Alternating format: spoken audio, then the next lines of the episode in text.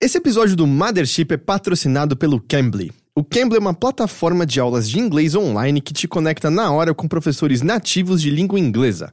Nele, você pode escolher o tempo de duração da aula, quantos dias de aula por semana, a hora que quer estudar, o professor com quem quer falar, o sotaque que você prefere, entre americano, britânico, australiano, e até mesmo o que fazer em cada aula. Eu testei a plataforma e um dos pontos que eu mais gostei é como é fácil encontrar diferentes professores. O Cambly deixa você selecionar diferentes perfis para os professores, como mais sérios, mais brincalhões. Eles têm até vídeos de apresentação no qual eles falam um pouco com você. Se você não gostar de um professor, nada impede você de seguir o plano de estudos com outro professor.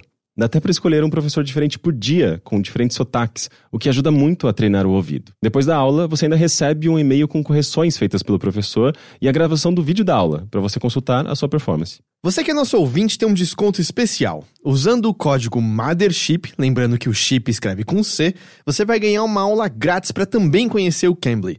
É só baixar o app do Cambly, que escreve C-A-M BLY e usar o nosso código para fazer uma aula sem compromisso nenhum. Então vai lá, baixa o Cambly e usa o código MOTHERSHIP. A gente garante que você vai gostar.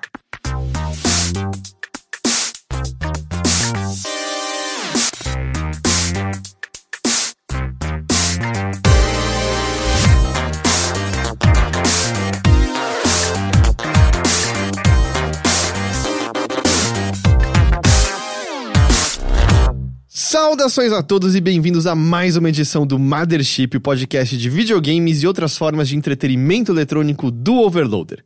Eu sou o seu anfitrião, Heitor de Paula. Eu tô aqui com Caio Teixeira. Olá. Tá usando uma camiseta bonita, eu achei hoje. Obrigado. Eu gostei. Eu tô renovando o meu guarda-roupa. Hum. Porque minhas roupas estavam literalmente se desfazendo. Literalmente. Literalmente. Hum. Não, é sério. Não, acredito, acredito. Traças? Não traças, mas russas mesmo. Hum. E aí eu comecei a. E aí eu decidi que eu vou comprar duas peças de roupa por mês. Eu gostei. Não é? Uhum. É tipo, cara, devagarinho eu vou fazendo, sabe? E eu não gasto tanto. Sim, eu, eu acho uma boa. E eu descobri uma loja muito boa. Eu não vou falar aqui o nome da loja, depois eu falo offline pra não, não virar um ad. Mas é uma loja que entrega, é uma boa qualidade e é barato. Show. E Henrique Sampaio? Eu não tenho dinheiro para comprar duas peças de roupa por mês. Entendo, entendo também esse lado.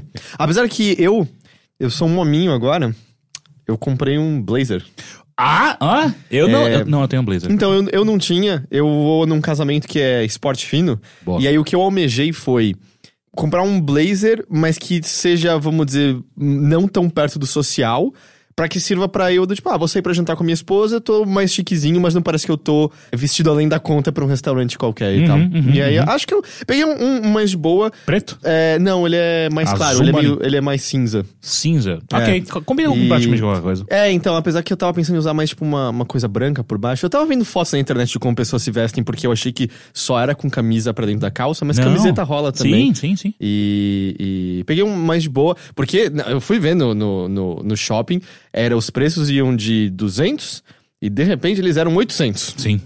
Eu não gastei 800 no meu, eu posso, posso garantir isso, né? Então, É. então foi, foi legal. Tô, tô pronto pra tentar me vestir um pouquinho melhor. Boa. Blazer é, é, é bom porque ele dura, né? Só que Espero você, que sim. você precisa manter longe dos gatos, né? Porque você tem gatos e se você deixar em cima de uma cadeira, eles vão desfiar rapidinho. Ah, aquele não, mas esse tipo de coisa eu guardo no armário direitinho pra eles não, não mexerem e tal. Uhum. É, eu- eu- meus casacos também eu tenho, tenho medo desse tipo de coisa.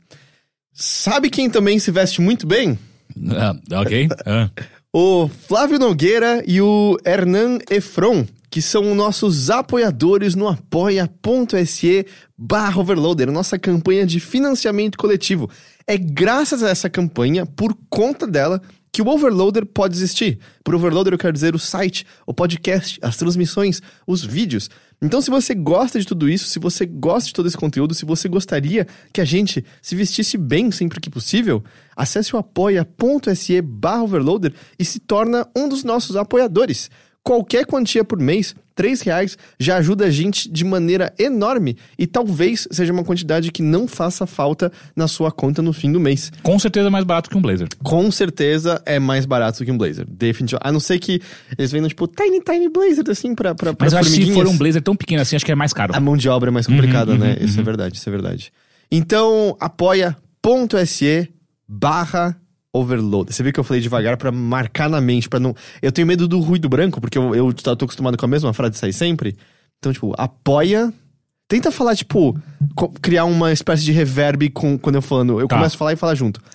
Apoia Ponto ponto SE barra overloader. Ou você só entra no Google e joga apoia-se Overloader. O Rick, o Rick É, ele sabe, um- ele acaba com, com o tá spot que todo a gente acabou de mundo- é, criar. Tá todo mundo se divertindo. Né? e- É, a bola é minha, vou embora. Mas, ah, é. Não, pior que ele vira, tipo... Vocês são estúpidos, ele nem Não, lá é a bola. aquele que chuta a bola longe. É, é verdade. A bola cai no pé, ô, joga a bola pra nós, chuta a bola, joga a bola por cima do muro. É, a vida não faz sentido. é. É, e vai embora. É, e vocês são crianças, eu não sei o que eu tô fazendo aqui, eu sou adulto, e joga a bola longe.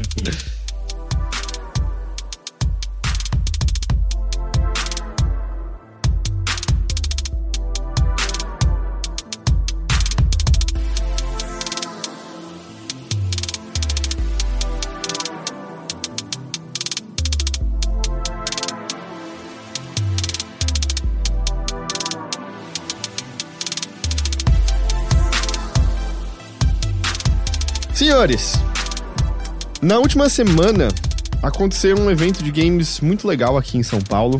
O BIG, o Brazilian Indie Game Festival. É esse o nome oficial dele? Tem um festival no final? Também conhecido como E3 no Clube, no Não é clube Big? Homes. Não é Big?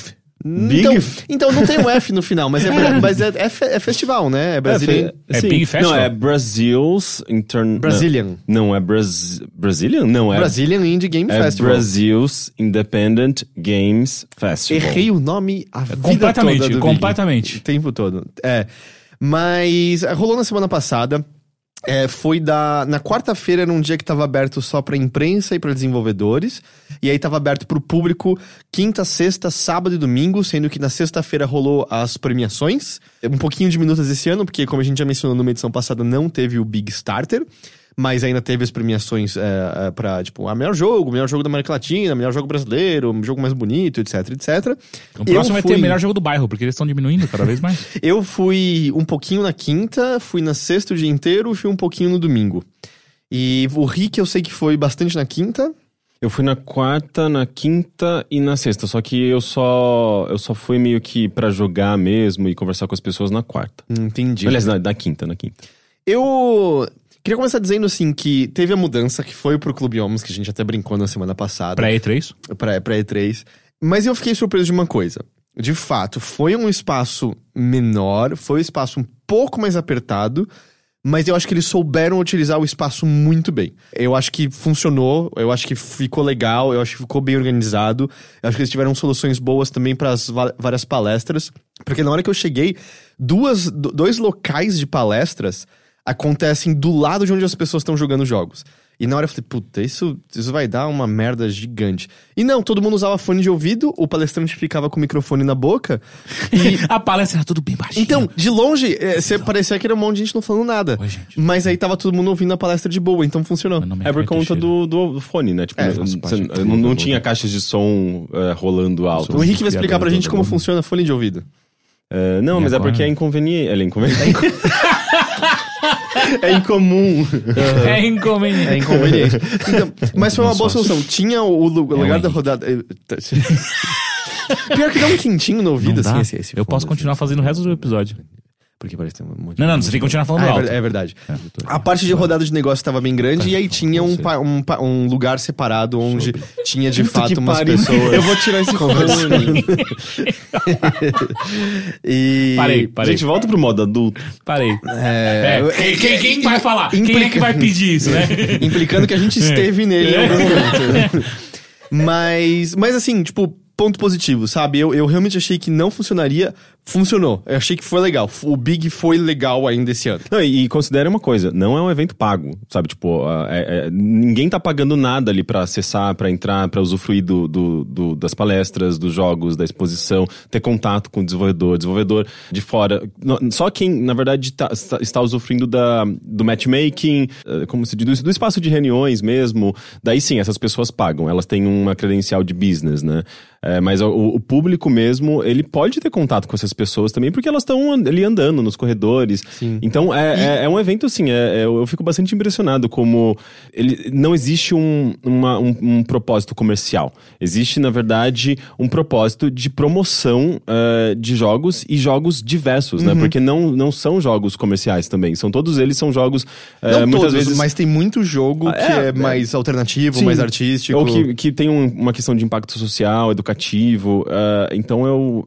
por isso mesmo eu acho que é um. Eu acho bem, bem impressionante. Assim, mesmo quando eles estão com umas certas. al- algumas dificuldades, eles ainda conseguem fazer um evento muito bom. Mas assim, e o lance de não ter comercial é que assim, existem oportunidades comerciais para os desenvolvedores, por exemplo. Cartoon Network tava lá, eu sei que conversou com algumas pessoas. Sei que a Epic Games estava lá, né? Eles têm presença volta e meia, apesar que volta e meia Porra, é uma. Epic Games tá fazendo tudo, É né? que volta e meia, tipo, tem uma, uma booth vazia na BGS, só escrito, mas eu sei que eles estavam lá. Soube que a Nintendo estava lá. A Nintendo mandou representantes pra, ir- pra darem uma olhada. Não, não tô dizendo que. Não sei com quem exatamente, conversaram, não tô dizendo que fecharam Estava coisas. paisana. É, dizendo- certeza que eles estavam de óculos e um bigodão, saca? Era o Miyamoto andando É. lá com uma perucas. ou, ou era o, o, o moleque do, do BoJack Horseman, que é duas crianças, uma em cima da outra. É, o, eu vou fazer negócios adultos. né? Soube que eles estavam lá, o que é muito, muito legal. Coisas legais rolam lá. Chances, apesar que esse da Porquê não tem a ver com isso, mas enfim, coisas legais rolam, conversas legais rolam. Desenvolvedores de fora é, vão lá. Eu não consegui conversar com ele, mas pelo que eu entendo, um dos devs de Dead Cells estava lá, se eu não tô enganado. Ah, sim, ele deu uma palestra. Ele deu uma palestra. Então, é, é legal, sabe? É uma oportunidade legal, é, é um evento da hora. Espero realmente que ainda role ano que vem, ah, que, que, que dê certo, que o Big não, não, não acabe dado todos os cortes de, de cultura que a gente tá tendo. Mas fiquei bem feliz que deu certo, sabe? Apesar das mudanças, apesar de ser de fato um pouco mais apertado, pelo que as pessoas falaram, no sábado tava meio caótico de cheio. Na sexta-feira, as horas mais cheias era assim. Ah, era um pouquinho difícil de se movimentar. Mas até aí, eu já experienciei isso na E3. Tipo, E3, eu fui antes de abrir pra público e tinha horas que era difícil de se movimentar de um lado para outro. Então não é de maneira nenhuma exclusivo de Big no Homes isso, sabe? E então foi show. Eu gostei, me diverti bastante lá, joguei coisas da hora. Perguntou pros devs se eles gostaram também? No geral, o pessoal parecia que tava surpreso também com ah, o quão bem organizado tava. É meio isso, assim, é surpresa todo mundo. Ninguém sabia, acho que o que esperar direito, sabe, dessa mudança pro Homes. E tava todo mundo, não, não, tá funcionando, né? Tá, tá legal e tal. Uhum. Inclusive, eu acho que eu fiz essa pergunta pro Henrique Caprino, da Pocket Trap, e ele me respondeu no podcast extra que sai jun- juntamente com esse Mothership, eu acho que no mesmo dia, se eu não me engano. Eh, e além de outras coisas, né? A gente entrevistou quantas pessoas? Eu acho que umas sete ou oito pessoas. eh, É que eu só falei com um, né? Você, é, você falou com o Marcos Venturelli, eu falei com o Henrique Caprino, falei com o Klaus Cunha, que trabalhou no Angst da, da Black River, além de vários outros jogos também premiados. Falei com o CEO da, da Kiris sobre, sobre Crunch, é, que inclusive você perguntou pro, pro Venturelli, foram perguntas, aliás, foram respostas é, bem interessantes, assim, tipo, que, que dão diferentes perspectivas, né? A perspectiva de quem está lá em cima, né, no, no topo dessa, dessa cadeia, é, e que precisa lidar com isso num, de um ponto de vista de gerenciamento, de relações humanas e tudo mais, e, e no ponto de vista de, de, de alguém que está abaixo, né, que precisa lidar com isso de uma forma, é, enfim, tipo, o Venturelli, ele, ele. Se bem que atualmente ele é dono do estúdio dele, né? Então, na verdade, ele também tem essa perspectiva. Mas ele já sofreu muito, né, com, com, com, Crunch. Então, a gente conseguiu, acho, explorar diferentes perspectivas de uma forma bem legal nessa, nessa reunião de entrevista. Basicamente, o intuito era, a gente tem visto tanto essa conversa sobre crunch e estúdios falando mais abertamente, como foi o caso da CD Projekt, da própria Nintendo falando sobre o, o empurrar um pouquinho mais pra frente o, o Animal Crossing. Mas a gente não ouve sobre como são os estúdios brasileiros, né? A gente acaba não tendo essa perspectiva. Então, nosso intuito era meio conversar. Até porque, as, volta e meia, você é um estúdio indie. E você, sendo dono do seu próprio negócio, às vezes também te torna mais suscetível a esse tipo de coisa, né? Que eu acho que é uma coisa que no Overloader mesmo a gente já cometeu esse erro de não, é nosso negócio, vamos trabalhar 14 horas por dia todo dia? Vamos, vamos, vai dar muito certo. E aí depois de dois meses, três meses, você vê que tá dando tudo errado e você não entende por quê, e você não entende porque você tá perdendo tesão pelo negócio, né? Sim. Mas fora isso, tem outras. eh, a gente abordou eh, outras. Outras questões também, eu fiz algumas perguntas também para desenvolvedores menorzinhos, que estavam eh, apresentando alguns jogos lá. Eh, tem um pessoal que que está desenvolvendo jogos com narrativas afro-brasileiras que eu entrevistei. Eh, tem o próprio Henrique Ca- Caprino que, que fala como o Ninjin, tipo, inesperadamente foi, foi lançado no Japão pela, pela publisher do Guilty Gear. Arc System, né? É, Arc System Works. Então tem algumas Caralho. histórias interessantes lá, tem algumas opiniões bem legais. Eu acho que ficou bacana esse episódio. E eu queria falar de alguns jogos que a gente viu por lá, mas antes eu queria perguntar, Rick, como é que foi o painel que você mediou? Assim, eh, na verdade foi, foi mais uma apresentação, assim. Eu senti que eu, eu nem precisava estar lá, sabe? O, o, o, o Mata Harris Bird, eh, que é um, um designer e professor que mora atualmente na, na Holanda, ele é um cara, assim, de palestra, sabe? Ele já, já fez palestra no TED, já fez palestra na, na GDC umas duas, três vezes. Ele é muito fascinante de se assistir, de, de se ouvir. E, e o, que eu, o, que eu, o que eu percebi é que existia acho que deve ser uma, um costume da, da- do Big ou algo de eventos assim, mas sempre tem alguém que apresenta ah, as pessoas que estão lá para falarem, né? O mestre cerimônias. É, o mestre de cerimônias, né? Então, basicamente, eu ah, introduzi o, o Mata e falei um pouco de como o jogo dele me afetou, né? Que no caso ele, ele fez ah, Burnout Paradise, ele fez ah, Alien vs Predador, Predador, mas nos últimos anos ele, ele deixou a indústria AAA para fazer jogos menores, jogos mais narrativos, jogos mais pessoais. E o Fragments of Him, ah, of Him é um jogo autobiográfico. E eu não sabia quando eu joguei, sabe? E, e é um jogo sobre uma pessoa bissexual, sobre descoberta da sexualidade, sobre a avó dele descobrindo a sexualidade não aceitando, né? É meio sobre homofobia. E, e eu- aquele jogo me tocou muito profundamente, né? Eu escrevi um texto pro Overloader, eu mandei esse texto pro, pro Mata, ele, ele ficou emocionado quando ele leu, assim, sabe? Então, tipo, meio que o círculo se fechou, sabe? E, então, eu acho que foi talvez por isso, assim, que, que também o pessoal me chamou pra pra fazer essa introdução. Mas eh, foi muito legal, porque eu pude conversar com ele também bastante. Foi, foi bem interessante. Eh, e na quarta-feira eu fui basicamente pra começar as gravações de um documentário que eu tô produzindo. Eu não sei se eu posso falar sobre ele, eu acho que melhor não por enquanto, porque. ok. É eu tenho, eu tenho- Não, não, eu, eu, tipo, eu posso falar que eu tô produzindo um documentário, mas eu não posso falar, acho que dar detalhes, porque eu não conversei com as pessoas da, da equipe ainda. É importante. É, sobre, sobre isso, sobre justamente divulgação. Se bem que uma imagem, uma, uma still do documentário tá na, na matéria do, do, do All Jogos é, sobre o Unsighted. Então, talvez fique claro, fique evidente o. é, pelo menos Que ele existe. dê dicas do que a gente tá produzindo. Mas, mas na quarta-feira foi, foi meio que isso. Eu não consegui é, ver muito do evento porque eu tava nessa função. É, mas eu, em geral eu gostei bastante. Eu, eu não consegui jogar tantos os jogos justamente porque tava bem cheio. Mas as poucas coisas que eu vi lá eu gostei bastante também. Entendi. Eu, é, curiosamente, no domingo tava muito tranquilo, mas eu acabei jogando mais coisas na, na sexta-feira. É, não deu pra jogar nem de perto tudo que tava lá. E também tem, tem muita coisa aqui no Big que já saiu, volta e meia. Mas teve algumas coisas que me chamaram a atenção. Eu quero ver até se eu consigo explorar isso em, em outro conteúdo no Overloader, mas algumas coisinhas que eu queria chamar a atenção aqui. Um jogo chamado Sky Racket, que é um jogo é, do Rio de Janeiro que eu passei muita vergonha, porque eu tava conversando com uma das desenvolvedoras do jogo, a artista, e aí eu tava perguntando, tipo, ah, e e esse é o, é o primeiro projeto de vocês? Vocês já tiveram outros projetos? E ela falou, não, esse é o nosso primeiro projeto autoral, mas a gente já fez jogos, era pra Cartoon Network, e falou, ah, a gente já fez também uns jogos pra Piraquê, que é uma marca de biscoito, acho que talvez não seja tão conhecida aqui em São Paulo, mas lá no Rio é muito conhecida. E aí eu falei, não, não, é claro que eu conheço. Unidunité, salame mingue, eu não posso ficar sem biscoito piraquê. Que?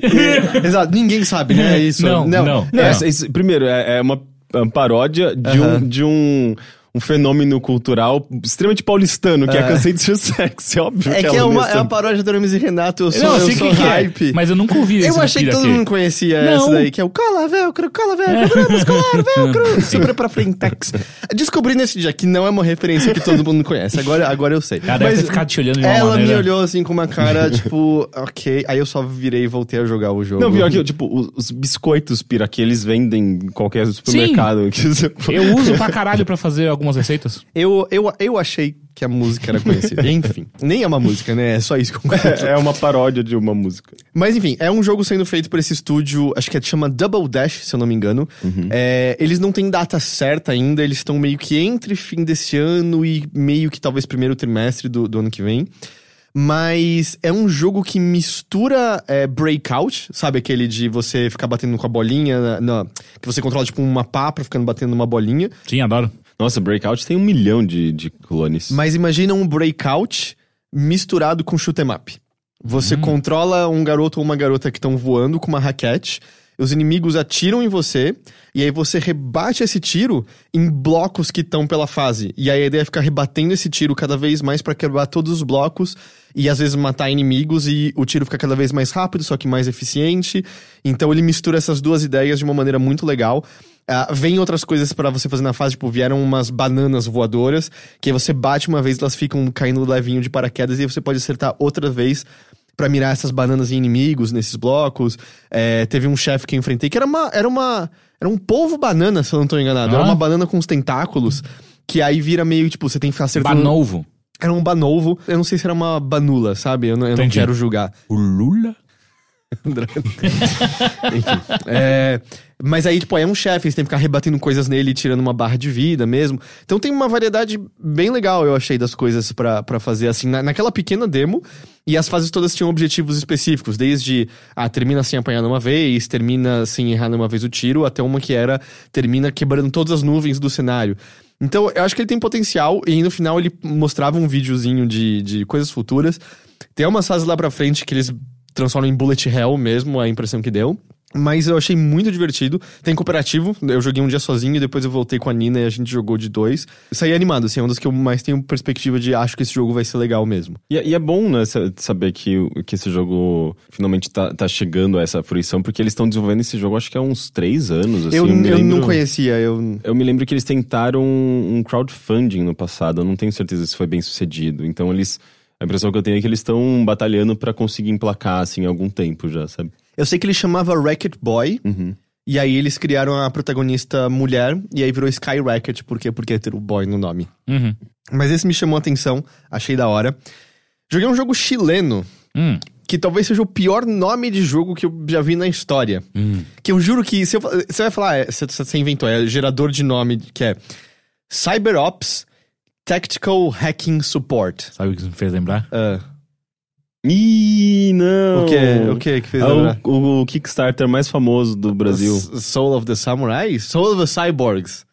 Não, era isso? Não. É o Spirit of the Cyborg. Spirits of the Cyborgs! Melhor jogo já nunca feito. Porra. O nome é horroroso, ele sai no final desse ano, mas ele é um jogo de estratégia com minigames de você hackear de mentira as coisas. A estética dele lembra mais ou menos as VR missions de Metal Gear Solid. Ah, eu não gosto dessa estética. Eu, eu, eu gosto, mas eu entendo que ela é um pouco opressora e meio. Ela pode ser um pouco repetitiva. Ela não. É, ela, eu, eu acho que é mais repetitivo do que o preço. É que é um monte de quadriculadinho. é, ela, só isso. Ela, ela não dá descanso pros olhos. é. Você gera uma imagem assim em dois segundos no, no Photoshop. Tanto que você não vê as suas unidades, eles são só triangulinhos no, no mapa. Mas assim, quando tem pessoas se comunicando com você, aparece o. Como se fosse o codec do Metal Gear Solid 1 mesmo. E o que acontece é que você tem objetivos nos andares. É, tipo, ah, manda seus soldados pra lá hum, mexer no computador. Manda ali pra abrir aquela porta. E você pode ficar mandando é, um satélite é, olhar pedaços do andar pra você ver se não tem inimigos, se não tem câmeras. Equipamentos eletrônicos, como as câmeras e algumas portas, você pode ir até um computador pra hackear. E quando você hackeia, ele gera no canto da tela uma telinha menor, passando um monte de, de número verde como se fosse o Neo enxergando a Matrix. Uhum, uhum. E o que acontece é que é um minigame super simples, eu não sei se depois fica mais complexo, mas é super simples de. Quando aparece três dígitos seguidos, ah, que são os que você deseja, ele aparece em outra cor, você tem que manualmente mexer meio que um tilezinho em cima desses três dessa cor pro hacking acontecer. Tá. Só que essa tela não vai desaparecer nunca. Então, enquanto você tá controlando os soldados e mandando eles fazer outras coisas, o canto do seu olho tem que estar olhando nessa telinha, porque de vez em quando você vai ter que re-hackear novamente, senão a sua posição vai ser entregue pros inimigos e vai ter um nível de alerta maior. Então, ele é meio um jogo sobre você dividir a sua atenção entre duas, três coisas o tempo todo. Mas ele tem uma cadência um pouco mais lenta, você pode pausar e tal. Então, ele não é demais, mas ao mesmo tempo é um jogo um pouco tenso dessa maneira. Eu, eu achei legal a ideia ali. Mas o conteúdo das mensagens é adulterado?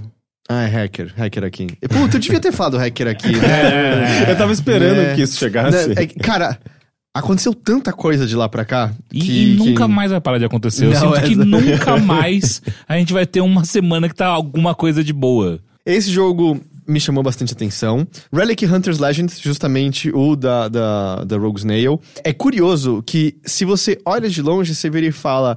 Ah, é, é tipo o mesmo estilo do, do Zero, né? Que é o outro Relic Hunters. Quando você olha o jogo, é dia e noite, assim, a, a, beleza visual dele, assim. Tá, Ah. tá muito mais bonito o Legends. A Eu já quantidade- achava bonito o outro. É quase como se o jogo tivesse um aspecto de livro de pop-up. É, é, é, tipo, muito, muito, muito bonito. É, me chamou muita atenção. Eu amei o visual dele. Tava lá com uma demo até bastante já aprofundado que você podia fazer ali de pegar diferentes loots de inimigos, mas eles até tinham um aviso bem claro de, olha, é, o loot é só um texto sem graça, esse tipo de item você não vai pegar ainda. Pra quem nunca viu, é, imagina uma espécie de Diablo, só que você usa meio que armas de fogo, Com uma interface de Destiny. com uma interface de Destiny, sim. É, Como assim? que é tipo, que nem a de Assassin's Creed Odyssey e Origins, que mexe um ponteiro no, no ah, menu. tá, assim. tá, tá, tá. E eles até falaram que eles estão construindo uma campanha mesmo, que vai ser separada do multiplayer, que vai ter história, que vai ser mais Então meticulosamente. vai ter um single e um multiplayer. Sim, é, é, pelo que eu entendi, essa é a E ideia. o multiplayer você faz o quê? Eu acho que você faz meio que essas runs nessas fases com outros jogadores e aí tentando criar é, times mais equilibrados, porque meio que cada personagem tem um papel melhor. Alguns são mais DPS, alguns são mais tanque. É Destiny. É meio Destiny, né? É, ele é um loot-based shooter, eh, top-down, eh, multiplayer. mas, mas a- Como deixar sem graça o jogo? Eu- Ele é um eu- loot eu estou based dan- eu top estou- shooter. eu estou dando a forma do jogo da Não, maneira não, eu como gamers gostam. Enfim, dane-se essa parte é, Relic Hunters Legends, tipo, parece muito, muito da hora mesmo. Eu gostei bastante do que eu joguei lá. Tipo, a sensação de atirar tava legal. É, E eu gostei de um assist que ele tem, porque ele, tipo, funciona como um dual stick shooter, mas ele tinha um assist que ele mirava. Se você, você podia ligar e desligar, você podia ligar que ele mirava automaticamente no inimigo mais perto e. Foi meio que tão prazeroso botar esse negócio a- a- automático e simplesmente, tipo, destruir todos os inimigos porque a precisão era de 100%. Sim. Eu, eu gostei bastante de, de fazer isso. Eu não sei se querer lembrando, roubar. só, só rapidinho, lembrando que a gente tem shuffle de Relic Hunters o Zero. O Zero com o Venturelli. Com Uhum. o Venturelli, então a gente tá com uma ideia com ele enquanto a gente joga. É, eu gosto bastante daquele jogo. E você já tem ideia pra qual, pra qual plataforma vai sair? Eu acho que vai ser PC mesmo inicialmente, é, mas ainda demora um pouquinho pra sair. Ainda Ele, não- ele tá em Early Access, não tá? tá pra apoiadores, eu Hum. acho. Eu acho que é esse o lance. E aí o Falcão tava até comentando assim, como eles estão bastante construindo meio que as bases pra todo mundo ter ferramentas pra poder construir a, sua- a própria parte, assim. Então, ele vai ter uma autonomia bem grande pra construir meio que toda a parte de trama e história do jogo, é, com as ferramentas que o Venturelli e o resto da equipe estão construindo. Então, do, tipo, se ele tem uma ideia de trama, de história, ele vai conseguir implementar de maneira mais fácil e testar, então todo mundo da equipe vai ter uma autonomia maior pra construir e fazer o mundo crescer, o que soa bem da hora. Maneiro.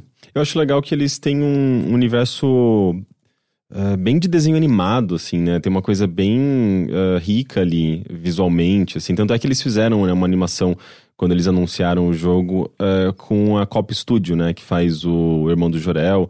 É uma animação curtinha, você pode assistir no YouTube. Eu não sei se eles vão dar continuidade a isso, mas seria muito legal se eles dessem, Sim. porque tem ali potencial pra criar uma série animada mesmo. Me sabe? lembra até um pouco o estilo daquele OKKO Go do Cartoon Network. Aham, me, sim. me lembra um pouquinho a estética do, do mundo.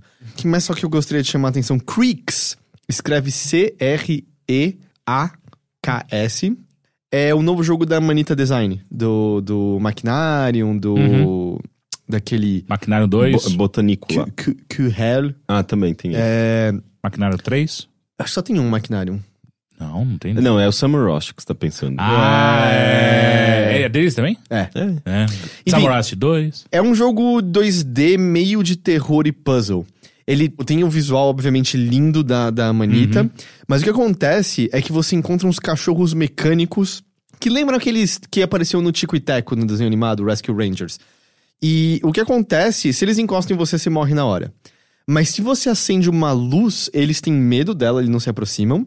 E se você liga uma luz em cima deles, eles viram um criado mudo. Logo um criado mudo? Tem tantas coisas pra eles poderem virar. Mas é que o formato lembra um pouco e a transformação é legal. Aham. Mas eu também não sei se o jogo tá querendo. Se vai ser uma parte da temática dele sobre o quanto que esses perigos são reais ou são temores criados do desconhecimento dele em relação ao que tá lá. E a luz ah, revela o que tem ali e não tem nada a ser temido. Só os medos dele, entende? Eu não sei se ele vai seguir essa direção. Uhum. Ah, ele já revelou todo o spoiler Ou isso do você vai ter jogo. que usar isso em puzzle, né? Então, você tem que usar isso muito em puzzle. Ah. É, é muito sobre você atrair os cachorros pra pra um lugar específico, ligar luzes, mexer alavancas que abrem e fecham caminhos. E é muito sobre você meio que decorar, às vezes, a ordem que você tem que fazer coisas pra poder abrir o caminho até seguir o próximo pedaço, o que leva a momentos de tentativa e erro, infelizmente, e pode, acho que, ser um pouco frustrante, pode ser um pouco cansativo, mas eu, eu saí um pouco intrigado e um pouco fascinado. Assim, eu, eu joguei, acho que uns 15 minutos, que acho que seria meio que a primeira área, e aí eu parei numa segunda área em que os cachorros foram trocados por umas espécies de água-viva gigantes. Eu até fui testar como elas me matavam e elas pegam você pelo tentáculo e comem você inteiro na parte ali. assim. Caralho. É, e aí eu não, eu não cheguei a ver como elas agem, se elas ainda se a luz ainda é o ponto fraco, se é uma maneira diferente. Eu presumo que ele vá começar a misturar esses elementos e deixar ele um pouco mais complexo. Mas saí intrigado. É, eu andava meio de saco cheio da manita. Porque jogos como o Kuhel, ou eu tô pronunciando É melhor. Kuhel? Não é Xux- Xuxel? Escreve Xuxel, mas Xuxel. é, é que no, no site tinha um player do tipo Kuhel, uma coisa assim. Que significa bolinha de sujeira. Ah, é verdade. É, ou mesmo o Samorost, eu acho. Eles que são muitos... significa é, pozinho branco. Gente, não. Eu, eu Pra juro, onde vai sua o cabeça? Rick às anda lendo muitas notícias de política. Né? Puta merda. É, Eu juro que eu não pensei nisso. Simplesmente saiu. eles são muito sobre clica em tudo, e aí vai acontecer coisas divertidas e engraçadas, e eventualmente você clica na coisa certa e a história segue em frente. Tem um, é, é divertido, eu acho que é divertido especialmente pra criança. Eu ouço muito de pais que colocam o Kill Hell pra filhos e filhas jogarem, e eles gargalham com, com o bichinho ali. Mas eu ficava meio de saco cheio desses jogos. O Creeks me lembra um pouco mais o, o maquinário, no sentido de ter uma estrutura um- de jogo um pouco mais tradicional, mas ao mesmo tempo um pouco de coisa que bate mais com o meu gosto. De tipo, deixa eu resolver esse quebra-cabeça, deixa eu entender como essas peças aqui funcionam, o que, que eu tenho que fazer pra seguir em frente. Então, eu fiquei mais interessado nesse jogo do que eu fiquei há muito, em muito, muito tempo de um jogo da, da, da Manita, com certeza. Legal. E acho que o último destaque que eu daria é tipo Bedtime Fright, que é um jogo de puzzle que é sobre você é um garotinho e a ideia é sempre você passar por várias. Você jogou isso também? Jogou comigo, Rick? Eu joguei, mas eu travei, daí eu, eu dei controle pra você e você não saiu nunca mais. Eu fui embora e você É, ficou. Foi literalmente isso. É que é o tipo de puzzle de quebra-cabeça que eu gosto, que é são várias salas e cada uma delas tem um número de abajures. E quando você passa por ela, você desliga um abajur. E aí o objetivo é você desligar todos os abajures e terminar na última sala, é, onde tá seu pai, ou presumo que seja seu pai, pra, pra dormir ali. E tem um demônio te perseguindo o tempo todo. Se você vai pra uma sala escura, o demônio te, te encontra. Se você anda na direção do demônio, te encontra.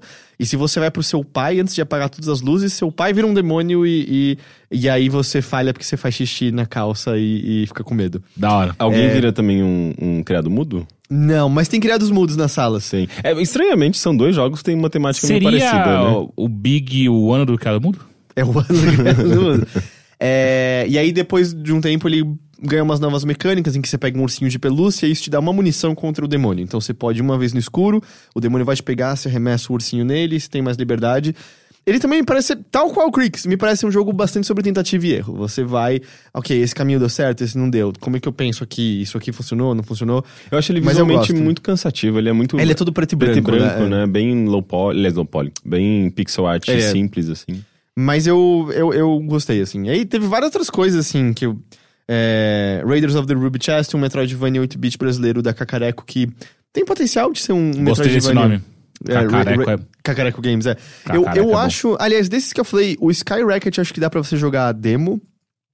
Joguei um chamado Astropig, que é, aliás, um dos desenvolvedores é ouvinte nosso. Ah, é? Apoiador nosso até, se eu não. Porra! Então tem Então, que deixar um é, disclaimer aqui. Mas Astropig é um jogo que ele e, a- e o resto do, do pessoal, e eles todos parecem, parecem novos, eles fizeram numa Game Jam, e agora eles estão dando uma incrementada pra lançar. E eu acho muito legal tipo, de estar ouvindo cada vez mais desenvolvedores de não estarem caindo na armadilha de fazer infinitamente o jogo e ficar preso num projeto pra sempre. Tipo, eles vão incrementar, eles estão vendo o que vai acontecer, mas provavelmente lançar e, tipo, ter um projeto lançado, sabe? Isso, e, isso é e tem o que mostrar, né? Currículo e por aí vai. é um jogo legal sobre você usar órbitas de planetas e a gravidade deles pra você controlar um porco, pra pegar pequenos asteroides verdes pra arremessar em sóis, que são porcos que comem esses asteroides e fazem carinha feliz, assim. E, é, achei bonitinho, achei, achei, achei legal.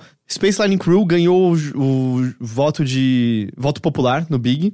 É um jogo que foi TCC de uma galera que fez, acho que Fatec, se eu não tô enganado. Ele imagina Overcooked, só que você é piloto de um ônibus espacial. E aí, você tem que fazer comida? Você tem que fazer comida pros passageiros, você tem que entreter eles, você pode ficar dançando do lado deles pra entreter os passageiros. É, você tem que limpar o banheiro que eles usam de vez em quando, você tem que alguém tem que pilotar o ônibus espacial pra botar gasolina de novo de tempos em tempos. Você pode passar em lojas pra comprar melhorias pra nave. Eu acho que ainda tem um chão pro jogo poder poder tá mais legal. Especialmente quando a gente tem exemplos concretos de coisas como Overcooked, sabe?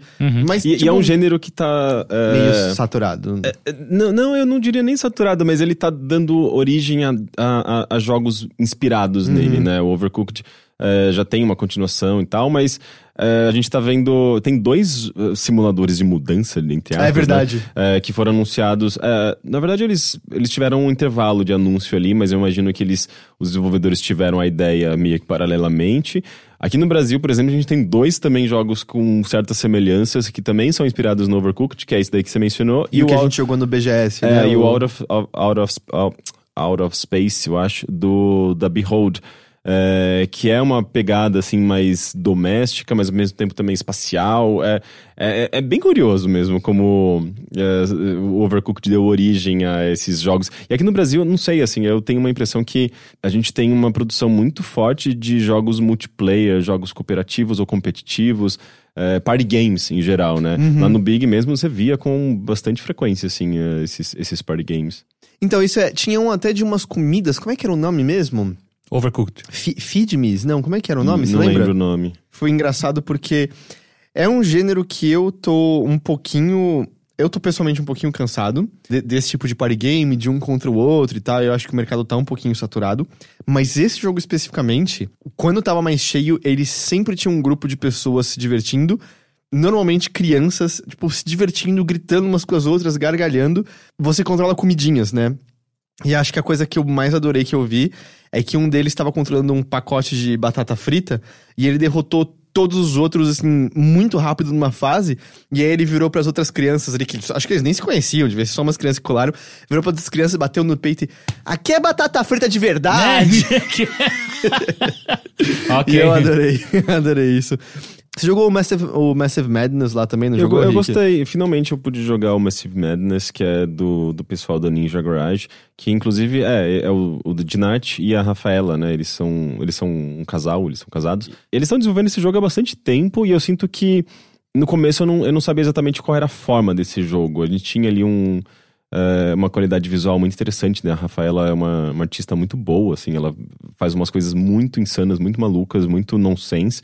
E, e tudo isso ó, p- parece estar muito mais concreto agora, né? É basicamente. eh, ele tem uma inspiração em, sei lá, Binding of Isaac, jogos tipo rogueli eh, roguelites, eh, em que você tem salinhas geradas procedural, proceduralmente. E é um jogo de ação, né? Você atira, pega objetos, ataca nos inimigos e tal, mas ele, ele, é uma, ele tem uma pegada muito, sei lá, tipo.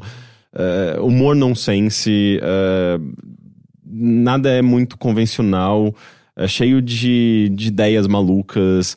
é, e, e- visualmente ele é muito bonito, né? Eu gostei bastante do que eu vi ali. E tem essa ideia, né? Tipo, que eu acho que foi o que mais vendeu o jogo, pelo menos a ideia do jogo até agora, que são personagens transgêneros. é, ao mesmo tempo, eu acho que é mais uma brincadeira da, da, da Rafaela com, com gênero mesmo, sabe? Tipo, misturar. Eu não, não sei nem se transgêneros, mas talvez não binários, né? É, Eu joguei com uma caveira. É, você tem a opção da caveira. Mas Sabe uma tem... coisa que todo mundo tem? Caveira. que é justamente a opção sem gênero. É, Cê- aliás, você tem qualquer certeza de que você não é só uma caveira animada com pele ao seu redor por um acaso? Eu tenho certeza que eu sou isso. Mas eu acho, eu acho interessante. Eu não sei, eu não sei se, se isso, se o jogo em si gera qualquer discussão em cima de gênero, mas ao mesmo tempo eu acho legal que ela esteja brincando com isso, sabe? É, apresentando personagens que não são necessariamente é, cis.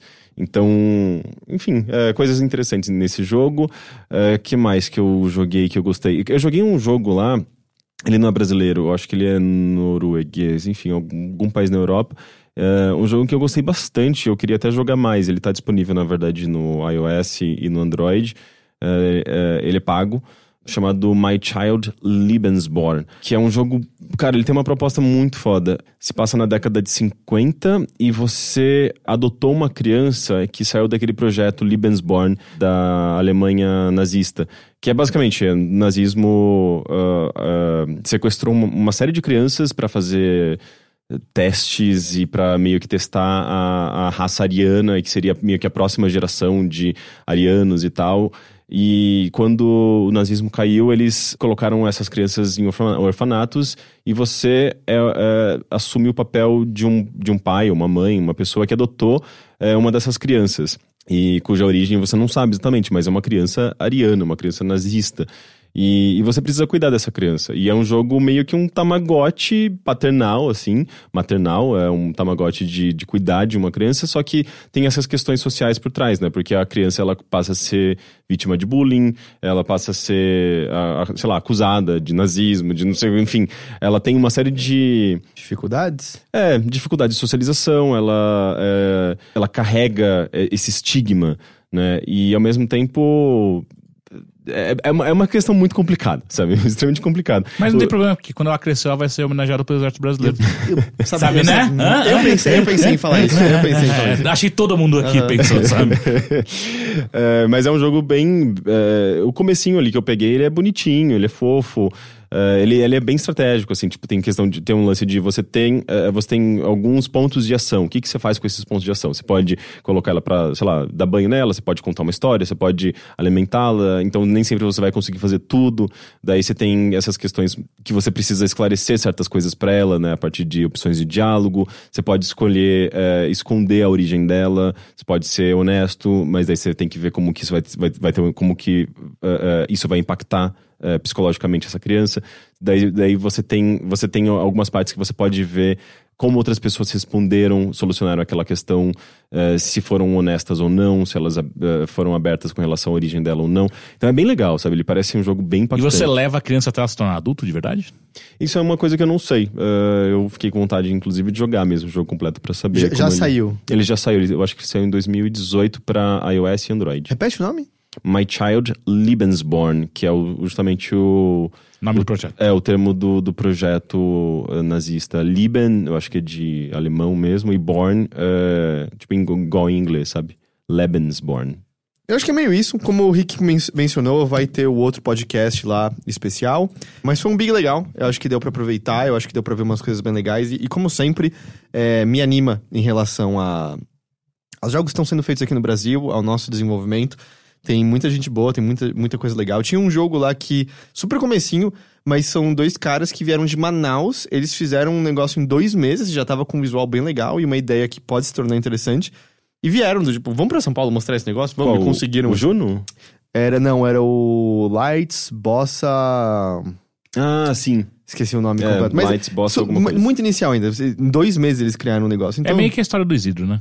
É meio que a história do Hidro. Mas é curioso, né? Tem uma, uma ceninha mesmo de desenvolvimento lá, porque eu conversei com O um outro... Joel da, da Lud, que tava lá mostrando o Juno. Uhum. E- É, o é, eu, Joel e eu conversei com outro também do Juno, também, desenvolvedor do Juno. E a, a Lud que tá fazendo um novo jogo que eu, infelizmente, não consegui ver. Eles estavam mostrando no laptop, mas todo mundo que viu falou, cara, tá, tipo, legitimamente muito foda, assim, o que eles estão fazendo. Da eu, hora. eu já gostei muito de Akane, né? E, e parece que é um jogo bem nessa pegada arcade. Vamos ver quando eles anunciarem e mostrarem oficialmente, mas a galera tava bem animada, assim. Maneiro. Então é isso, foi, foi o Big, foi da hora, foi legal. Espero que tenha de novo uma edição ano que vem. Espero que eles encontrem maneira de continuar existindo. Nem que seja, sei lá, fazendo um financiamento coletivo, que foi a maneira como a Que o Animamundi Animamundi achou, encontrou. é. Mas, obviamente, é, isso já limita bastante, né? Uhum. Porque, você viu, o Big era cheio de funcionários, cheio de pessoas que estavam trabalhando no evento. o- todas as palestras tinham tradutor simultâneo, tinham tradução, como que se diz para a linguagem dos sinais, né? É. Em simultânea. Libras, né? Libras, né? Tinha Libras. O próprio uh, Mata Haggers Burridge, né? Que ele veio da, da Holanda, ele- a palestra dele era muito sobre inclusão, sobre você fazer um jogo que pessoas possam jogar. Ele falava, por exemplo, o, My, o Fragments of Him foi o jogo que meus pais puderam jogar, né? Tipo, e, e ele ficou muito emocionado com isso. E ele vi- viu a, a pessoa fazendo Libras e ele ficou encantadíssimo, né? Ele falou, tipo, mais, tipo, eu, eu quero que isso aconteça mais vezes em todos os lugares do mundo, porque eu acho que ele nunca tinha visto, nem na GDC, nem em outros lugares. Então ele. Era uma palestra sobre inclusão e ele viu um exemplo de inclusão que, ok, não tem a ver com videogame, mas ele ficou muito feliz com aquilo. Na E3 rolou, foi na PC Gaming Show que dava pra ver o cara fazendo? Não me lembro. Eu me lembro de alguma coisa assim. Um, um dos pain do, do- do- das coletivas teve.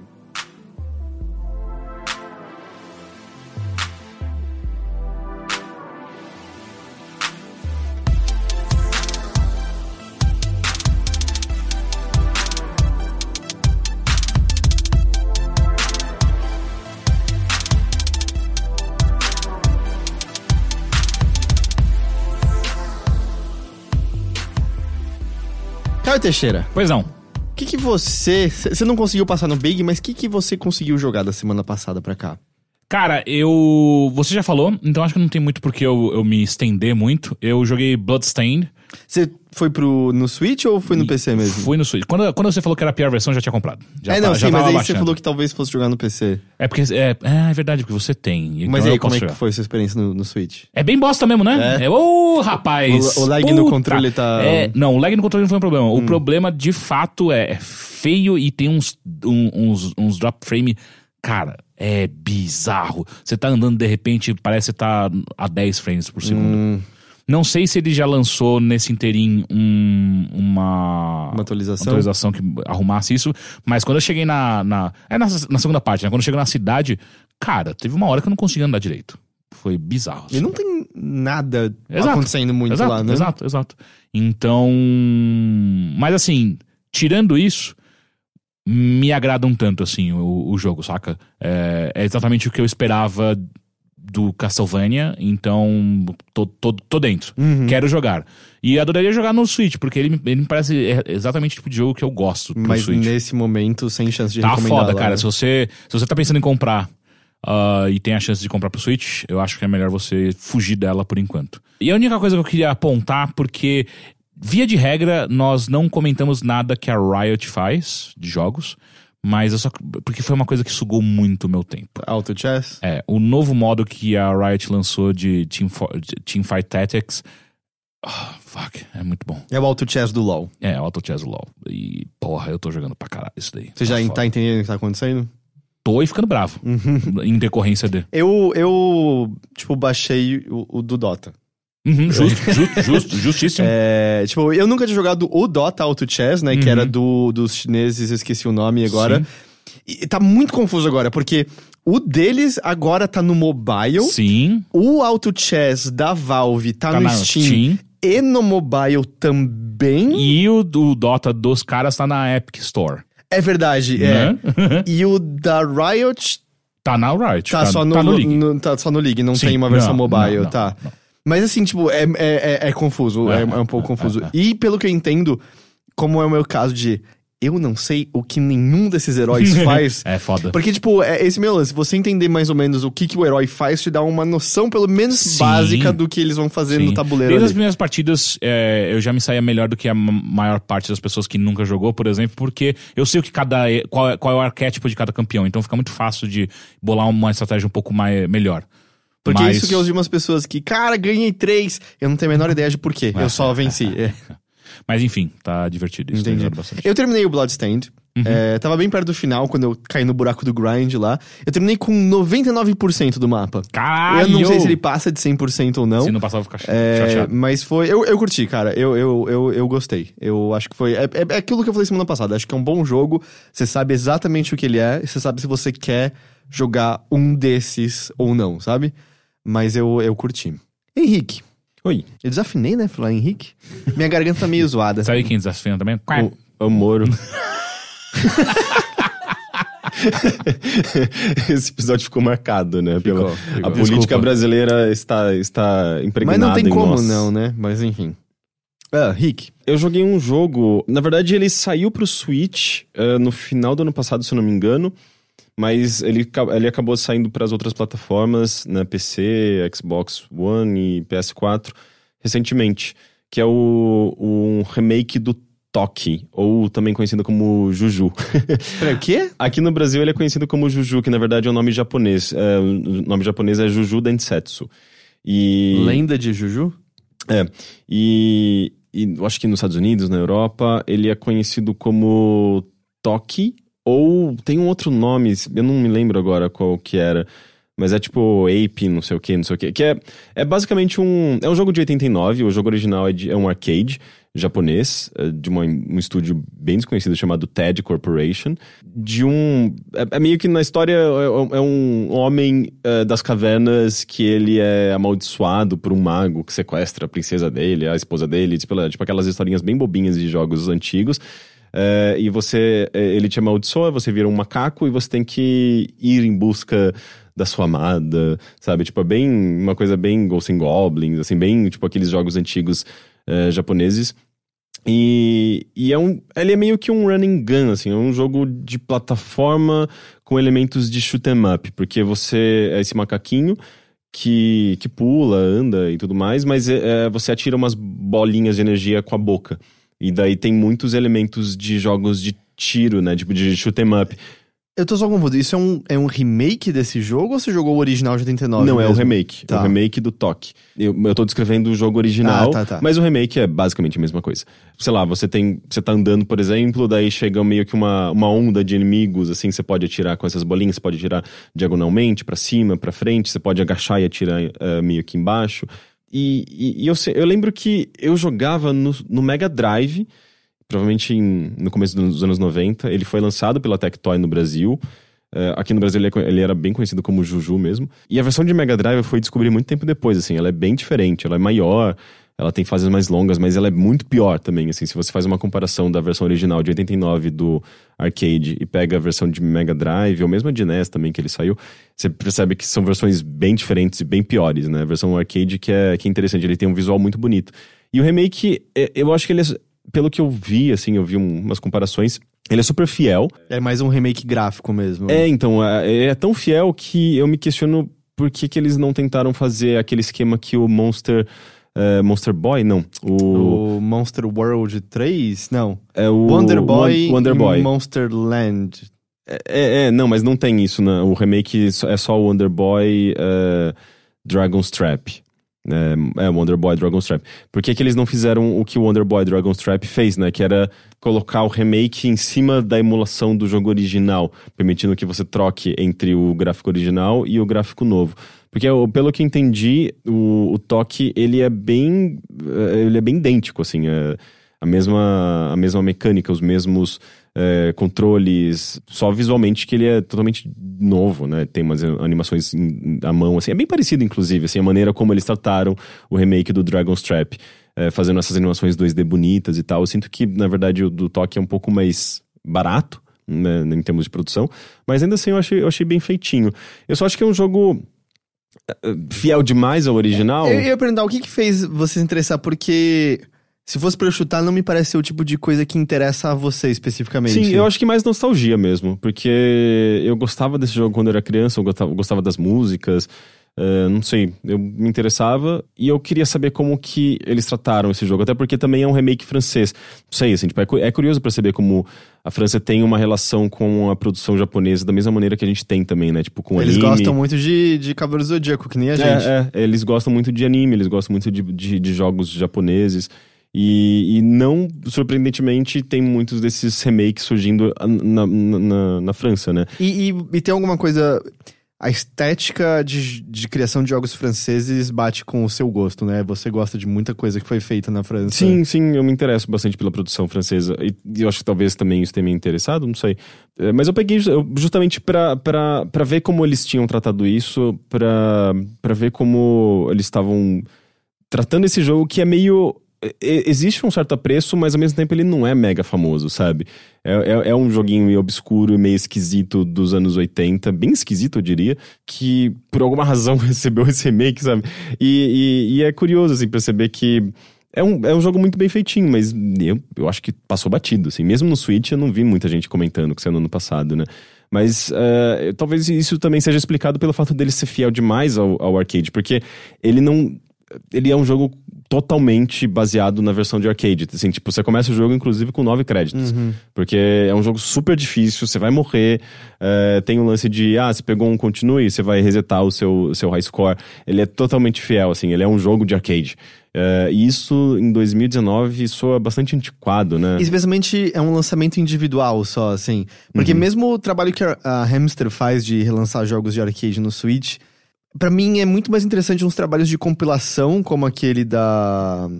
da. da SNK, Uhum. que a gente até chegou, jogou e fez um vídeo que aí, ah, tá aqui um pacote como um todo, tem alguma informação extra do que só comprar um jogo arcade que bem na verdade, sem o sistema de engolir suas moedas, provavelmente você vai ficar enjoado muito rápido dele. É, é, eu acho que o valor ali tá na, no remake, obviamente, né? Tipo, tá nos gráficos novos, tá na, na trilha sonora nova. A única, a única opção que você tem de resgatar o antigo é colocar a trilha antiga. Você pode ajustar lá. E também tem um filtrozinho de TV antiga, essas coisas. É, eu, Mas eu ele não, não gosto tem- de nada disso. É, eu também não ligo, não. É, mas ele não tem resgate de documentos originais, de manual original, bem que poderia ter, sabe? Seria bem interessante. Mas não sei, assim, ele, ele é gostosinho de jogar. Ele, é, ele, ele acessou uma, uma, uma espécie de, de memória minha, assim, que eu não tinha muito tempo, justamente desse tipo de experiência muito difícil de você ter que memorizar a posição dos inimigos. É, porque ele é quase que um masocore às vezes, sabe? Tipo de. é, você vai. Você pula pra pegar um, um, um item, aparece um inimigo, assim, tipo, que tava invisível, aparece do nada na frente e você morre, sabe? Tem coisas que você tem que memorizar, porque ele é um jogo de arcade, ele, ele foi feito pra comer suas fichas, sabe? Isso acaba se tornando uma. es- Faz parte da experiência dele. Você, você vai morrer muito, você vai acabar aprendendo é, com antecedência quais são as melhores táticas daquele, daqueles momentos. Nessa tentativa e erro você vai acabando, você, você acaba avançando bastante. E você acaba vendo, sei lá, uns chefes bizarros, uns cenários esquisitos. Ele é um jogo bem esquisito, assim, tipo de macacos, inimigos, de fantasmas e, sabe, aquelas bizarrices japonesas muito estranhas, muito peculiares, assim, tipo de jogos arcade. Então ele, ele, ele acaba tendo o seu valor, sabe? Mas ainda assim eu acho que, não sei, assim, eu não, não, não- eu não consigo passar da, da quinta, sexta fase, é difícil demais. É, não sei se eu pretendo continuar jogando, sabe? Toki. É, Toki. É, Ou T-O- Juju. T-O-K-I, que é o, o remake. Aqui no Brasil ele era conhecido como Juju, pelo menos na, é, que é, é o nome japonês. Mas eu acho que você vai encontrar esse, esse remake mesmo como Toki, T-O-K-I. Show. Quanto a mim, além do, do Bloodstained, né, que eu terminei, eu joguei um pouco de Super Mario Maker 2. E aí? Cara, ele, ele é muito bom, mas ele é, tipo, mais Mario Maker. Assim, é, é o Mario Maker 1 com mais opções e mais coisas. Então, eu sinto que se você nunca se interessou pelo primeiro, eu acho difícil que esse segundo te interesse. Eu ainda nem fui mexer na ferramenta de, de, de criação ainda, pra até ver como eles adaptaram a ausência, vamos dizer, da tela de toque o tempo todo. Você pode criar no modo portátil, muita gente tá recomendando compra uma, uma estilos capa capacitiva. É, é isso? Acho que é. é, para poder criar fases. Mas eu também vi algumas pessoas dizendo que a interface é de boa. Eu tenho me focado mais em jogar. Ele, eu acho que talvez, a, a- vamos dizer, no pacote, a coisa que mais chama a atenção de, de se você só quer jogar sem se preocupar muito com a ferramenta de criação é que o modo história é muito mais robusto e interessante do que o anterior. Porque o anterior, se eu me lembro corretamente, ele- o modo história era só. Tinha algumas fases criadas pela Nintendo pro jogo, e ele só puxava meio que elas em sequência, e você jogava num mapinha, e você. Era meio isso, e você desbloqueava as roupas de, de outros personagens, que era a mesma coisa que você desbloquear com amiibo, se eu me lembro corretamente. Nesse ele tem uma historinha que é o castelo da Princesa Peach é destruído. E aí você tem que trabalhar pra conseguir moedas de ouro pra poder pagar a construção que os Toads estão fazendo. Então eles viram assim: ah, pra gente construir essa base aqui a gente vai precisar de mil moedas. E aí um Toad ele tem trabalhos que foram enviados pra ele, você conversa com ele, aceita os trabalhos e cada trabalho vai te render uma moeda, uma quantidade de moeda por terminar a fase e mais qualquer moeda que você colete no decorrer da fase. Essas fases funcionam como um tutorial de o que, que você pode fazer é, com com as ferramentas, que tipo de fases você pode criar, porque é muito mais complexo que antes. Agora você pode fazer auto-scroll vertical, você pode fazer scroll que sobe e desce, você pode botar água que sobe e desce em certos momentos. Tem muito mais chaves de liga e desliga, coisas que mexem aqui e acolá. Quando você põe a skin do Mario 3D World, eh, você ganha outros movimentos, você ganha do tipo a, a- aquele peixinho que você rola, você ganha o wall kick, que isso também se ganha no Super Mario Bros. Então ele, ele tem muito, muito mais coisa. Então é legal que ele te dá um jeito de, de ensinar tudo ali. Mario 3D World é 3D, né? É tipo com profundidade. É, não, é, eles, eles fizeram uma versão de Mario 3D World 2D, mas você pode, por exemplo, na versão 3D World, botar aqueles bullet bills gigantes que vêm do fundo na direção da tela. Tem a roupa de gato que serve pra você escalar paredes laterais. E tem mais movimentos de Mario relacionado a Marios 3D. E eu acho que talvez essa seja a coisa, vamos dizer só, é, deselegante, em que quando você tá jogando fases de pessoas aleatórias, é meio fácil você esquecer que quando você tá na skin do 3D World, que eu pessoalmente não consigo bater o olho diferenciada do New, lembrar que, ah, eu posso fazer essas coisas adicionais aqui. É, eu tenho um pouco de dificuldade em relação a isso. Você pode apertar Start e Y e ele mostra todos os, os movimentos que você pode fazer, mas ele é menos uniforme do que ele era em relação ao primeiro. O primeiro, eu acho que a única diferenciação é que no New você tinha o wall kick e você podia, acho que, dar a giradinha no ar para cair mais devagar. Ou se bobear, nem tinha isso no New e eu tô lembrando errado, porque tem nesse daí. O que me surpreendeu no modo história é que aí você conversa com um que cada trabalho tem uma cartinha é, explicando a missão e vão se criando personagens que assinaram essas cartas é, que, que, que são bem-humoradas. E é, os toads com os quais você conversa também são. É engraçado o texto. O texto é, charmoso e engraçado, assim. Eu mencionei até pro Rick. É, você vai desbloqueando novas partes dos castelos e do castelo, e os toads vão aparecendo lá para conversar com você, e todos têm muito medo da Chief que é a Toadette, que é a líder lá da, da obra. E aí tem uma hora que finalmente aparece o Toad roxo. E aí um Toadzinho ali embaixo fala, tipo, vai conversar com o Toad roxo que ele tem um trabalho para você. Aí você vai conversar com ele, ele... Oi, meu nome é Toad roxo. Meus pais não tinham imaginação, sabe? e, e, e, e pequenos detalhezinhos, assim, que são, são divertidos. E tá sendo muito legal explorar essas fases e se desbloqueia roupinhas pro seu Mi, que é o Mi que aparece na, na, na, criação de fases, ou quando você entra na leaderboard do que as outras pessoas criaram, etc, etc. Então, tipo, essa, to toda essa parte me parece melhor construída. A parte de escolher fases ainda me parece menos ideal, assim, você ainda tem umas fases que são colocadas ali em, em destaque, você tem que ainda gerar o código para pegar as fases das outras pessoas, é um código de nove dígitos, não é nada absurdo, mas ainda parece que a maneira de descobrir fases não é tão bom quanto eu gostaria que fosse. Eu tenho curiosidade para ver se eles vão expandir isso, porque no original eles eventualmente lançaram um site de suporte a isso. E esse seria o jogo que o app de celular poderia ser um bom companheiro? Assim, às vezes você botar na lista fases que você quer jogar depois e não tem nada disso no app deles. Eu, eu não entendo direito o motivo. Mas enfim, de qualquer maneira, quando você tem a fase das pessoas, é dois segundos botar os nove dígitos e você joga a criação de outras pessoas. É óbvio que já tem um monte de aberração de difícil que as pessoas Masocore, criaram. é o que eu gosto de assistir É, esse negócio. É eu, eu, eu, eu fiz uma live de quase quatro horas jogando Super Mario Maker 2. Eu joguei as fa fases que o Matt Thorson, do, do Celeste, criou. As dele são fases difíceis, porém justas. Mas eu joguei as fases que o Dan Reichert e o Patrick Clapp, que tem o, a disputa que eles criaram no primeiro Mario Maker. E é só meio, cara, eu não quero terminar essas fases. Eu só fico puto e eu não quero mais levar isso em frente. Mas o jogo tá muito legal, mas eu acho que você sabe exatamente. Você quer separar o joio do trigo na criação das outras pessoas, você quer ter um repositório, entre aspas, infinito de fases de Mario, é, que agora podem ser construídas de maneira muito mais complexa, às vezes com sistemas por trás delas que eram meio impossíveis. Antes eu joguei uma, que eu achei a fase ruim pra cacete, na verdade, mas ela tem um sistema interessante que ele construiu de forma que é um puzzle sobre o que você tem que acertar com o seu pulo. E se você pula três vezes, ele botou botões de maneira que você ativa um P-switch e o chão inteiro vira de moeda e você morre. Então você tem que resolver o, o quebra-cabeça dando menos de três pulos ou três pulos exatos e chegando na próxima área. Eu achei a fase um saco, porque você é tentativa e erro e você tem que descobrir a ordem certa. Mas ainda assim eu acho que mostra um pouquinho do tipo de complexidade que o jogo oferece ali. Tem a variação de flor do fogo, que você fica preto e branco e é a flor de fogo do Super Mario Land. E aí a bola de fogo quica e vai embora pro infinito para sempre. E eu joguei uma fase bem interessante que uma pessoa criou é, um labirinto que você tem que acertar as bolas nos pontos certos para pegar moedas vermelhas para coletar elas e passar. Então dá para criar muitas coisas e o lance de você criar objetivos adicionais, né? Do tipo, ah, termina essa fase com o Toad te seguindo. Termina essa fase tendo coletado X moedas. Termina essa fase matando X inimigos ou todos os inimigos.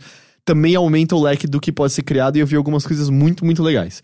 Então, se você deseja jogar criações de pessoas e jogar fases legais, jogar fases não tão legais, pegar muito maçocor no meio, pegar muita fase que joga sozinho no meio, que as pessoas amam essas e elas são legais, mas eu não sou tão façando pra essas fases que se auto-jogam, sabe? Que você vê uma vez e é tipo, ah, legal. E acabou, não teve nada ali assim. É, é uma CG no Mario. É, é do tipo, sabe? Da hora. Não se mexe, você vai terminar a fase. Ou segura pra frente o tempo todo e você vai terminar a fase. E eles colocam trampolins e coisas do tipo que vai fazer um monte de coisa legal e às vezes é musical. Só que aí você chega no fim e é tipo, ah, que criação legal. Mas eu não sei, não é pra isso que eu tô em Mario. Não, não é, não, eu não, não ligo muito pra isso. E a pessoa passou um mês fazendo a fase. né? É, volta e meia, entendo isso. Mas assim, tem muito mais coisas pra fazer ali. Tenho certeza que eles vão botar novos itens com o tempo, que foi o que eles fizeram com o primeiro. Mas eu gosto disso. Eu gosto da, ide- da ideia de de vez em quando ligar Mario e testar umas fases novas. Eu, a live que eu fiz, ouvintes mandaram fases que eles criaram, ou eles ficaram mandando fases que eles viram em, em redes que outras pessoas criaram. Então, eu, eu gosto disso, eu quero isso. Se você acha que é uma coisa que você quer e que você gosta, Super Mario Maker 2 tem muito, muito, muito mais disso pra oferecer. E agora numa plataforma que as pessoas de fato possuem, né? E uma, uma plataforma que as pessoas Sim. têm e talvez criem mais conteúdo pra ela. Mas nessa plataforma, infelizmente, não tem a tela de toque. Tem, só que só no modo portátil. É verdade, né? E dá pra você usar. Dá pra você usar, você pode usar seu dedo, você pode usar, como eu falei, uma estylus capacitiva, capacitora. É, apesar que eu também vi algumas pessoas falando, toma cuidado, porque dependendo da ponta você pode riscar a sua tela. Ó, é só você colocar uma película. É, enfim. Aí eu tô falando de relato de outras pessoas, tô dizendo toma cuidado quando você for meter um objeto. é, porque Importante. Não faz com canivete, por exemplo. eles lançaram uma, uma canetinha oficial, acho que no Japão e na Europa, mas não aqui no Ocidente. Era um pacote especial do Super Mario Maker 2 que vinha com uma canetinha e tal. Então é isso, é Super Mario Maker 2. Boa. E eu acho que com isso a gente pode encerrar essa edição aqui do Mothership, certo? Certo. Antes de dar o tchau, eu reitero mais uma vez a nossa campanha de financiamento coletivo que você encontra no apoia.se barra overloader. Eu sei que eu repito isso toda semana, eu sei que é fácil às vezes virar ruído branco, mas é que é realmente importante pra gente, é realmente graças a isso que a gente pode continuar é, mantendo o overloader de pé. E Todo- estamos bolando surpresas. Sim, tem coisas novas no, no horizonte que eu acho que são legais. Surpresas. Fiquem, fiquem de olho nas redes sociais que coisas vão aparecer ali, uns sinais Menos no estranhos. Tumblr. No Tumblr a gente não posta muita Não, coisa. ninguém mais posta muita coisa. Eu no Tumblr. posto pra caralho. Nunca vou desistir do Tumblr. É, Eu vou carregar esse negócio nas costas. Pode ser, mas eu já, eu já. Nossa, eu nem lembro que eu tinha. Mas é graças a isso que a gente pode existir, é graças a isso que a gente pode manter o site funcionando, então seu apoio é muito importante. É, e eu convido mais uma vez, né? twitch.tv barra overloader. Eu tenho feito muitas lives. É verdade. É, você, você vai ainda fazer mais lives lá, Teixeira? eu quero, eu quero. O problema é que tem sido tão cansativo chegar de noite depois de trabalhar tanto. Uhum. Mas, mas em agosto eu entro de férias. E aí, talvez. E aí, meu irmão, eu vou terminar Sekiro. Ah, Essa é a primeira coisa que eu vou fazer. ok. E por que, segu- Hã? por que não ao vivo é essa lógica? Exato, exato. E a segunda coisa que eu vou fazer é. Não sei. Não sei. Hum. Eu, eu, eu, tava, eu, eu, tava falando enquanto eu pensava E não saiu nada. Não saiu nada. Uhum. Qual o jogo que vai lançar agora ou em Você agosto? podia jogar Tenchu. Eu já botando umas ideias, do- botando pilha no público. Tem cheira. Tá Eu, pronto. eu não tá vou, pronto. eu não vou fazer um logotipo novo. Eu, Eu, já faço fiz. o logotipo pra Faz você. o logotipo não, pra mim. eu não faço. aprovo esse Se, logotipo. você, se, se ele não fizer, eu vou fazer o meu com Comic Sans. E aí? Não, E aí? Isso, isso não. Ah, Especialmente depois das novidades. Eu vou fazer na mão e eu escaneio. E- Melhor e ainda. mando pra E você você. desenha bem. Não, isso Eu não sei é que não. verdade. Isso não é nem minimamente verdade. É, Não é nem, nem assim, você desenha bem, é, eu não desenho, ponto. É. Enfim, é, fica ali o convite, eu tenho feito coisa. Esse de 4 horas foi, foi ao lado da Nina. Nina, é quase o quarto elemento do Overloader. Né? Nas lives ela tem aparecido Né? bastante. E eu acho que é isso de recado, né? Fica atento, o, o episódio especial vai estar no feed do Mothership também. Ah, eu posso fazer um teaser rápido? Um Faça um teaser rápido. Teaser rápido. Tá chegando o nosso aniversário de 5 anos. Ah, a gente vai ter festa em setembro, não vai? Porra, o teaser, o teaser é um teaser, não é pra você falar o a, que gente vai já, a gente acontecer, já falou sabe? outras vezes que a gente não em era pra ter setembro. falado antes também. Você já falou outras não vezes era pra eu também. ter falado, não é porque eu errei que tá tudo bem. Mas fica o aviso, em setembro a gente vai ter É festa, velho. É melhor que as pessoas se planejam, Já vai se planejando aí. né? E É. aliás, vai ser bom que eu posso tirar as cervejas que estão em casa guardadas que sobraram da última. Exato. Ah, e não deixe de sobrar cerveja. É, uma- é uma- é um bom pedido É também. um bom pedido. E eu acho que é isso de recados, de avisos. A gente espera que vocês tenham um bom resto de semana. Sim, Teixeira, muito obrigado. eu que agradeço. Henrique, sabe, tô sempre agradecido por você aqui. Sim, senhor. Muito obrigado, Roberta. E a gente se vê de novo então na semana que vem com mais um episódio do Mothership. Tchau. Tchau. Tchau!